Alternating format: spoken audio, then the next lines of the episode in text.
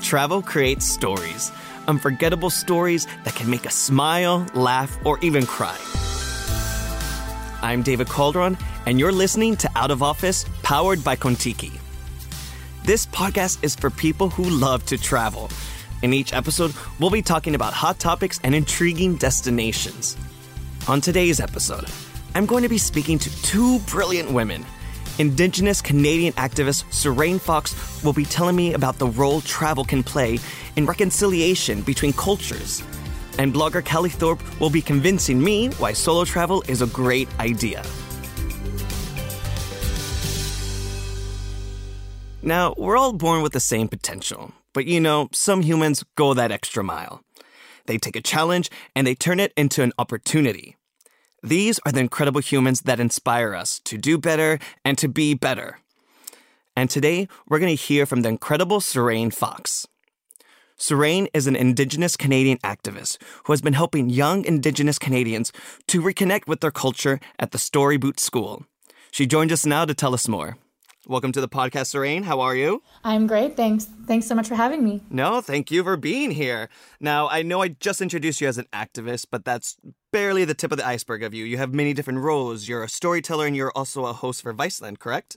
Yeah, so it took me a long time to actually decide that that was the best way to describe what I do. But truly, I am a storyteller. I use any medium I can get my hands on to amplify the voices of my people and to tell our collective stories um, as human beings. That's awesome. Now, I saw that you come from a, a certain like tribe or like nation that I know I cannot pronounce. Can you pronounce it? Where are you from? Yeah, so uh, I think the word you're referring to is Anishinaabe Kwe. So I'm Anishinaabe, which is Ojibwe, um, and I'm from Northern Ontario on the shore of Lake Superior. Okay, awesome. hey, but you also have your own show on Viceland, right?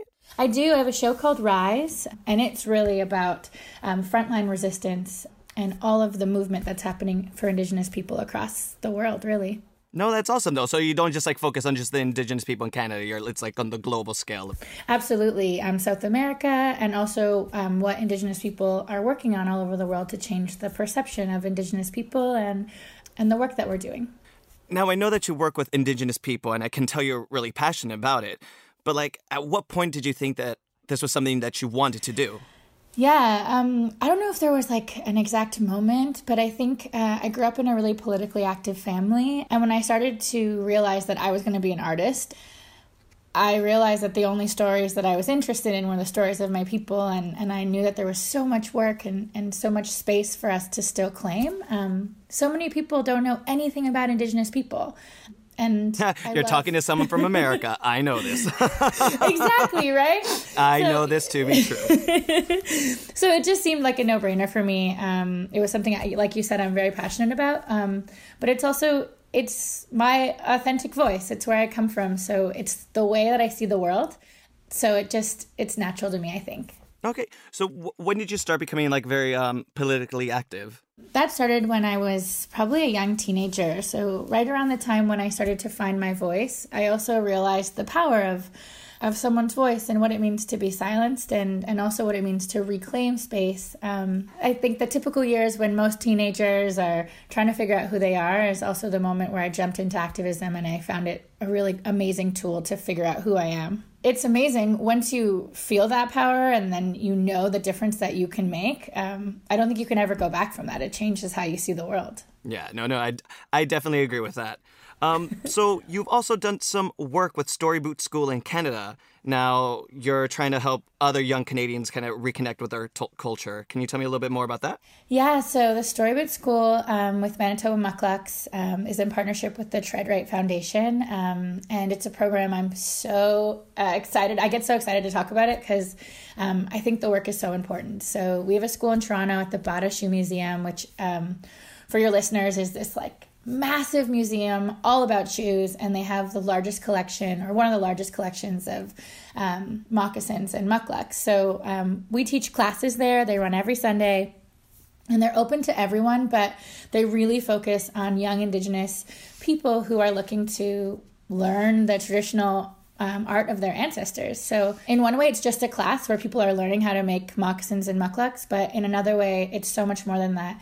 Um, I call it reconciliation light. So, it's talking to each other, it's um, actually doing something that their ancestors did, and it's reclaiming a part of themselves that they might have never gotten to know yet. How long do would you say it would normally take someone to, like, can you make a moccasin? Um, I can make a moccasin, but I am not like an expert as some of our Storyboot School teachers are. Um, yeah. We have some teachers who can make a full set of moccasins in an hour or two. In an hour. that was to be my next question. Like, how long would it take to actually like make a, like a full pair? Yeah, probably for someone who's never done it, it takes the full course, if not way longer. So at least a couple months. Um, but for experts, they can they can roll out moccasins a day at a time. that is definitely a skill to have. Absolutely, absolutely, and you know it's it's interesting to learn about your history in that way too. Moccasins were the traditional footwear for people in North America. So um, when you're making a moccasin, you can think about that. This is um, what people were walking around in the same places that I'm walking around in today. Yeah, no, I mean, it's definitely like rooted in your culture. So it's definitely it's something you want to keep alive. You don't want to lose that. Yeah. So, how did you get involved with TreadRight?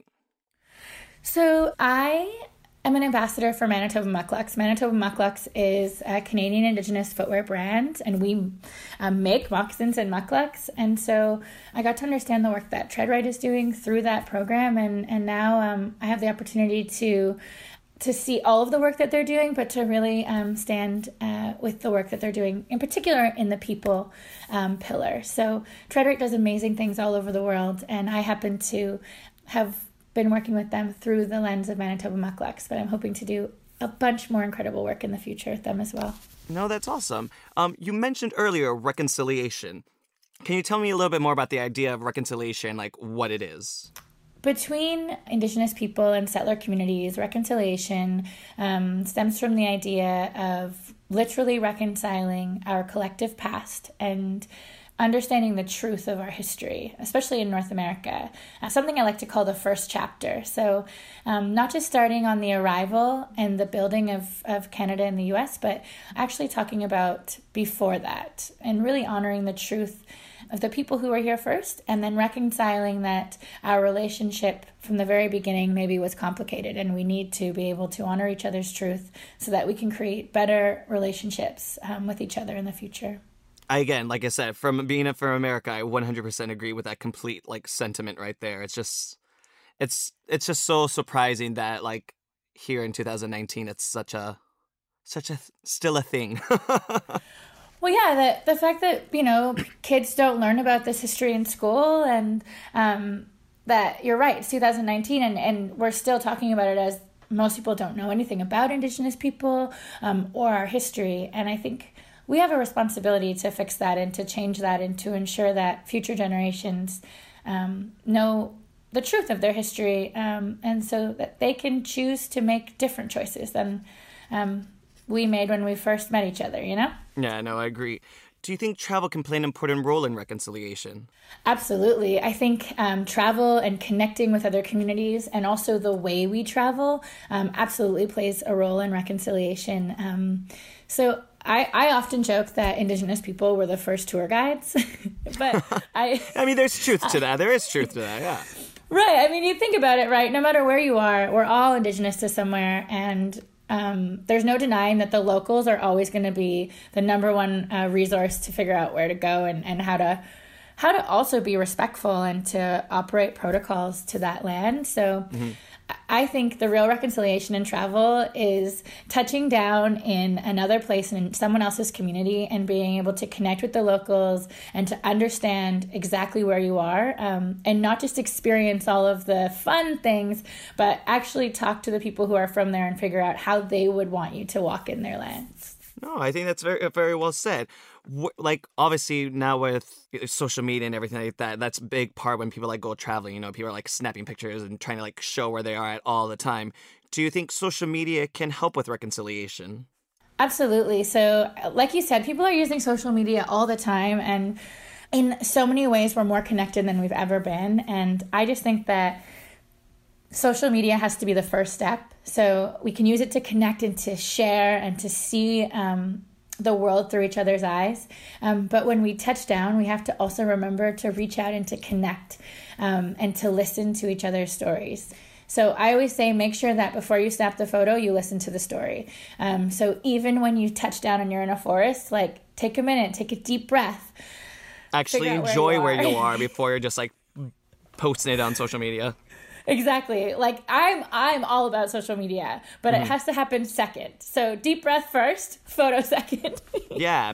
I'm always trying to think like what would I tell my grandkids about this trip? And I know that's kind of like a lot of weight to put on maybe a young millennial, but I think if we start to think like that when we're young, it changes the gravity of every decision we make. Like what would I tell my grandkids or my kids about this experience? Like, how am I going to hold on to it? What do I want to physically remember? Um, not just in a post that I can refer back to, but what do I want to remember? Um, and I think in that way, if you're thinking that way, also the content that you generate um, will be more authentic and be something that you want to remember um, as well. No, uh, yes, very well said what would you say to other indigenous young people who they feel disconnected from their roots and you know maybe experiencing some sort of trauma like around that like what would be your advice to them yeah great question um, I, my advice to all young people is that um, you're not running out of time. You don't have to feel pressured. Um, you have so much time to find who you are and to um, really look back into your roots. If you're searching for who you are, then um, all of the answers are out there. You just have to be willing to find them and don't get dis- discouraged. Um, all of us are looking and searching, whether it be for what we want to do um, or where we want to go in the world. Um, but if you're looking for your roots, um, you're not alone. All of us are, are on a journey and looking into um, how our past informs our future. Um, so don't be discouraged. Just continue to do that work and to figure out who you are. You know, it's really cheesy, but the only people who can define that and can do that work is ourselves. And we really have to be willing to invest in to do that work for for us. No, no, I agree. I FYI I do like cheesy. No, but it's it's it's true though. Like, you know, we're all just on our own journey. You know, it's a journey of self-discovery. It's not about the destination, it's all about the journey. So, see, I went cheesy there too. Um yeah. but I, I I think that was very well said. Like there's no rush to it. Yeah, and I think you know I find it, I find so many young people say like, well, I didn't grow up with my culture, and um, because of that, I'm I feel lost in the world, and um, that's a really really tough place to be, especially if you're Indigenous, because our culture was taken from us. But there's never been a more exciting time for us as Indigenous people because there are so many resources. Um, and places that we can go to reconnect. Um, like what we were talking about with Storyboot School, like even something as small as going to a class once a week um, to bead moccasins um, can teach you about who you are.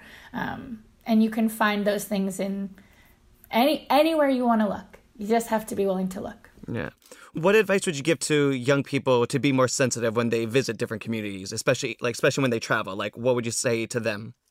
Yeah, um, be curious. Um, and be willing to listen. So whenever I travel, uh, I never, I make sure never to tell people who are from an area um, about their own community. I listen to them and let them tell me about it, even if I've read up, um, you know, for weeks about where I'm going. Um, yeah. I can never know more than their lived experience. So be humble. Um, I find that when you're humble and you're traveling um, is often when you get the best experiences because um, people will open up their hearts and their land to you, and you'll get to experience the magic.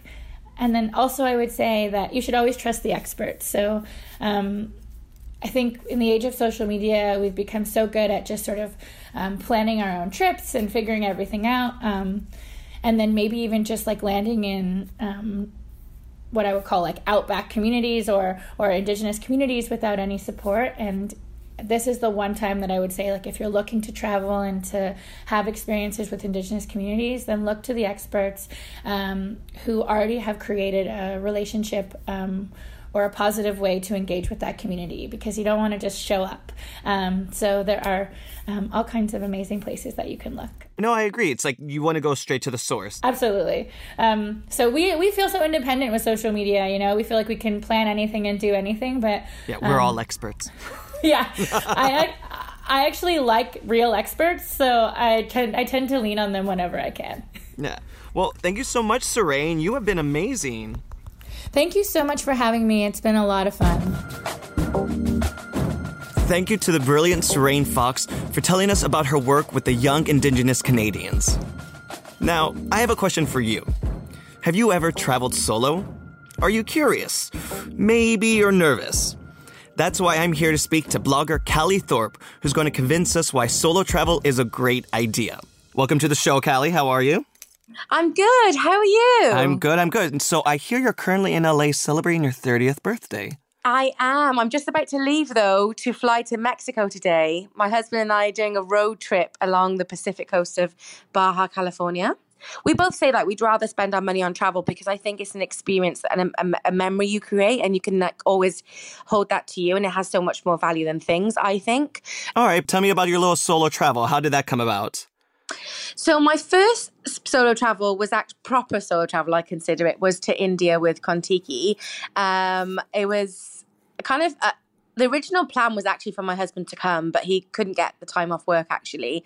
And at the time, I was really nervous. I was thinking, I'm so used to traveling with Dan everywhere, especially to places like as far as India. So I was a bit nervous, but um, I researched the place. Um, I thought India was an amazing experience that I just had to do once in my life. Mm-hmm. And so that was where I decided I wanted to go. And yeah, I basically flew out to India, to Delhi alone and joined in with um, a tour group with Contiki with people I didn't know. And it was one of the most amazing experiences of my life, to be honest. Oh, wow. Like, I d- I've never been to India, and it's definitely one of my top three destinations, like big trips to kind of go. But yeah. I know it's not going oh, to be like necessarily a relaxing holiday. I know it's going to be very hectic and very like culture shock, and I it definitely is. want to go. But again, yeah. I don't know if I could do that by myself. I, I, think. Do you know what? I really think you could. Like, I think people have this perception that like it's going to be so busy and that you're not going to have a moment. It's just it's just crazy. But it's just it's so the experiences you have and like the feelings being in a country like that give you is amazing. Mm. And when you're alone, like I think you can take it in more. I, I know that sounds really silly, but when you're traveling with someone, you also have to cater for the needs of someone else. But when you're traveling alone, you make the decisions of where you want to, what you want to do. Yeah. So, what was your husband's reaction to your solo traveling? Like, and how did your like family think about it, especially since you were going all the way to India? We were a bit worried because obviously. Um, you know, with the news, you often hear things, you know, how you are as a woman there and how safe you can be. And so, as a female solo woman traveling i was nervous about traveling to india. Um, and obviously he like my family were as well because they just was just like oh are you gonna be okay? And like you don't know anybody. Like how will it be? How will you feel? Um, so yeah they but they were really supportive and they were really excited for me because they were like this is an incredible opportunity. And um, i just said to them i was like i need to do this once in my life because um, I just I just think you should. I think you should everyone should solo travel at least once. It's just like incredible. No, that's that's something that's really interesting because I'm pretty sure there's a lot of couples who are listening in right now. So, how important do you think it is for couples who've been together for years um, to be able to let their partner travel solo? I think it's so important because honestly, you learn so much about yourself. Being alone, like I was able to like get used to my own company, and I think it's so important for people to do that because we just you sometimes just need time to like be with yourself and know and have some time to get to know yourself a bit more and just like be in the quiet and do things you like. Like I had a lot of time to read in the evenings and, you know, I relaxed and like I just, I don't know, it's just so, it was really amazing. I, I didn't think I would enjoy it, but I, I really did. And it's changed my perspective about how I feel about being by myself. Now, did you learn anything about yourself while traveling alone? Were there any epiphanies or just realizations? I think more than anything, I realized that I don't need to be so scared that I'm actually you know a capable young woman that I can do I can travel on my own and I I felt safe I felt secure I felt like I you know I knew where I wanted to go and what I wanted to see and I you definitely I, I knew that I could do it. I think before I wasn't sure that I had the capability to do it. Like I wasn't brave enough really mm-hmm. and that I wouldn't be able to cope with being alone. But actually I I just I felt like I felt amazing. I felt really inspired um, by by the fact that I just gave myself that time, and I and especially in a country like India where it is so crazy and so busy. I just yeah, it was amazing. I mean, I think one of the best things about when you travel alone is that you're able to meet like so many people just because you have to talk to people or else you're just literally Yeah. not talking to anyone. Have you made any friends when you were traveling solo and do you still keep in touch with them? Oh, I made so many friends and I still keep in touch with. And obviously you you literally meet people from all across the world. Like my friends that I met on the tour were from Australia, Canada, some were from the UK, you know, all over the place. And it's just amazing because you realize you you can just learn so much about people in such a short time and you get so close so fast because you're traveling together um, and like one of my friends actually just recently sent me um, this amazing care package from australia she it like sent you something in the post. she did. She we had like we we we were really close on our trip, and then I came home the other day and I had a package. My neighbor um, knocked the door and she was like, "You've got a package." I wasn't expecting anything, and I opened this box and inside was like Vegemite. Um, there was like. Um, Tim Tams, everything Australian was in this box. There was like a little koala bear. His sister even drew me a little koala bear picture. Okay, see, that's Um, real uh, friendship. friendship, it's people oh, who send you things so in the nice. post and help you move. Yeah, but this is what I'm saying. Like you can, you don't realize. You think that when you get to a certain age that there's like no room for you to make more friends. But I just think that's not true. Like you go out there and like you experience something and you kind of step out of your comfort zone. And you know you don't go on an all inclusive holiday and you or you know you don't do something that you do every year the same. And you'll be surprised just how empowering and in, like and amazing it is, and how that gives you the opportunity to open doors to meet new people that perhaps that you you know you wouldn't like I I didn't have any friends in Australia before now and now I have friends in Australia do you know what I mean it's it's amazing and oh she's so sweet as well Bella I'm going to send her like a London care package as well Oh, you Um, have to. You have to. She's I like am, she's like r- r- she like raised the bar. You have to. All right. So it sounds like you really like traveling solo. It sounds like you had like a good time. So you would totally do it again, right? I would honestly, I would absolutely in a heartbeat do it again. And it's just yeah, I think once you get the bug for it, I think I think you do want to do it a lot more. Like I just I'm definitely not afraid to do it again. All right. So I mean, you've sold me. But I'm pretty sure there's still some people who are listening who are literally so petrified about traveling solo they just cannot picture themselves stepping Yeah. out of their comfort zone. So, what are three reasons you would give them that would convince them that, you know what, pack up your bags, just leave everything and just go on your own? First of all, the reason being is that we are ho- like in our normal day to day to day lives, we can we often do like the same thing all the time, and like you get to the point where everything becomes like robotic, and um, going away on a solo trip it is so scary and i know it's like at the beginning it feels scary but like i think people often confuse um fear with excitement Mhm. and i think actually it's exciting and exhilarating to be somewhere where you're in charge of your trip. You're in charge completely of you don't have to pander to the needs of anybody else you're on the trip with. Like you you're like okay i want to wake up at half past nine today or i want to wake up at five or you know i want to go for a wander and i want to go to this place. And when you're with someone else you have to kind of you have to accommodate the needs of other people with you. You have to but when compromise. you're alone you have to compromise and with a solo trip there is no compromise you can do exactly what you want when you want So the first reason would be is you're you're in charge of your time. You are Yes. going to wherever you want to go and seeing what you want to see. You're on your own timetable. Exactly. Second of all, I would say, like for me personally, I was really nervous of traveling um, on my own because um, I'm like I'm plus size, so I was always like really nervous about being in another country where I felt like maybe people might judge me for the way I looked, or you know, I, a lot of people have like travel anxiety. Um, and like self confidence issues, and like how can I be by myself and you know feel confident? and it, it actually made me feel more confident than ever because you know you, you just it just proves to you that you don't like if you actually push through your fears you can like overcome them Yeah. and um I just think it's so important to do that. And I always used to have like if my husband was with me and anything upset me, I would obviously have him to lean on. But you know, I and I always I could text him if I wanted to, but actually being able to like process any moment that's happening and be like, okay, that happened, and like, what can I do to change it? At the like, usually it's nothing, and you just hold it, and you're like, okay, that was perhaps like I think to be realistic, not even with solo traveling, nothing is ever going to be smooth and perfect, but Yeah. that's part of the fun. Um, but yeah, I just think it, it, it. I think it's definitely a way to build self confidence. Yeah, and the confidence to know that you can handle it by yourself. You don't need someone Yeah, exactly. And finally, I would say to do something to prove people wrong in a way. Like I know a lot of people think like it's not, you shouldn't solo travel, it's not safe. And I think actually a lot of it's exaggerated. Mm-hmm. Um, I felt that way because I was like, oh gosh, what if something happened? But there is some amazing networks you can join for people who want to solo travel. Um, you you can meet people everywhere. Like there's so many. Like if you go to like bars and places, and there are tons of solo travelers that are also traveling around. Like, um, and you just yeah, I think it's just pushing yourself out of your comfort zone um, and just going for it. I think it's kind of kind of sounds like it's like personal it. personal growth. Yeah, absolutely personal growth. Honestly, um, I just I loved it. I really did. Um, I think everyone should just book a ticket and go now.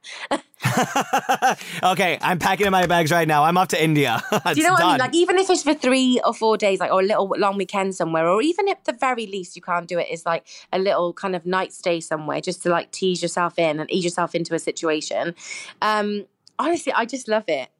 Oh, well, I mean, you've literally convinced me already. Have I? Oh yeah, God, I, I, mean, great. I would do it in a heartbeat. no. oh, but thank you so much, Callie. I really appreciate you taking your time to uh, come no, talk to thank us. Thank you. I've loved it. That's it for today's episode of Out of Office, powered by Contiki. Don't forget to subscribe so you don't miss the next episode. I'm going to be speaking to Meg and Lindsay Kale about their experiences of traveling as an LGBTQ couple to countries with strict laws against homosexuality. I'll also be catching up with journalist Adam Hancock about the things to see, do, and eat in Africa. I'll see you then.